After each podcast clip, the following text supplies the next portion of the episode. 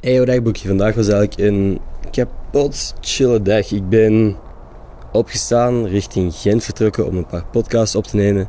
Veel te fucking vroeg, want gisteren... Ik denk dat ik vier uur slaap heb gehad, omdat ik gisteren ook nog iets aan het drinken was met de boys. Met de boys, met de gabbers.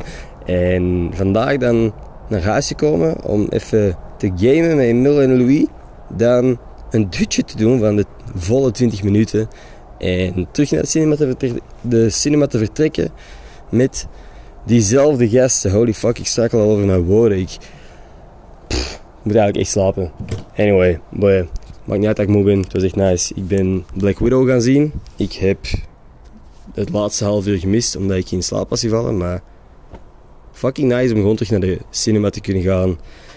Letterlijk, letterlijk. Ik heb het laatst ook wel ergens gezegd, denk ik. Maar ik keek meer uit naar het openen van de cinema's dan naar de feestjes die terug gaan beginnen. Ik kijk ook uit naar de feestjes, hè, maar cinema's zijn echt mijn shit, man. Ik hou echt van films zien en ik hou ervan om naar de cinema te gaan. En ook de dutjes in de cinema zijn echt mijn guilty pleasure. Dus ik hoop dat ik dat de komende dag nog veel meer mag doen.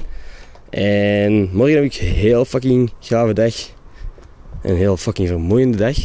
Dus eh ik kan dutje doen. Slaap lekker. En tot morgen.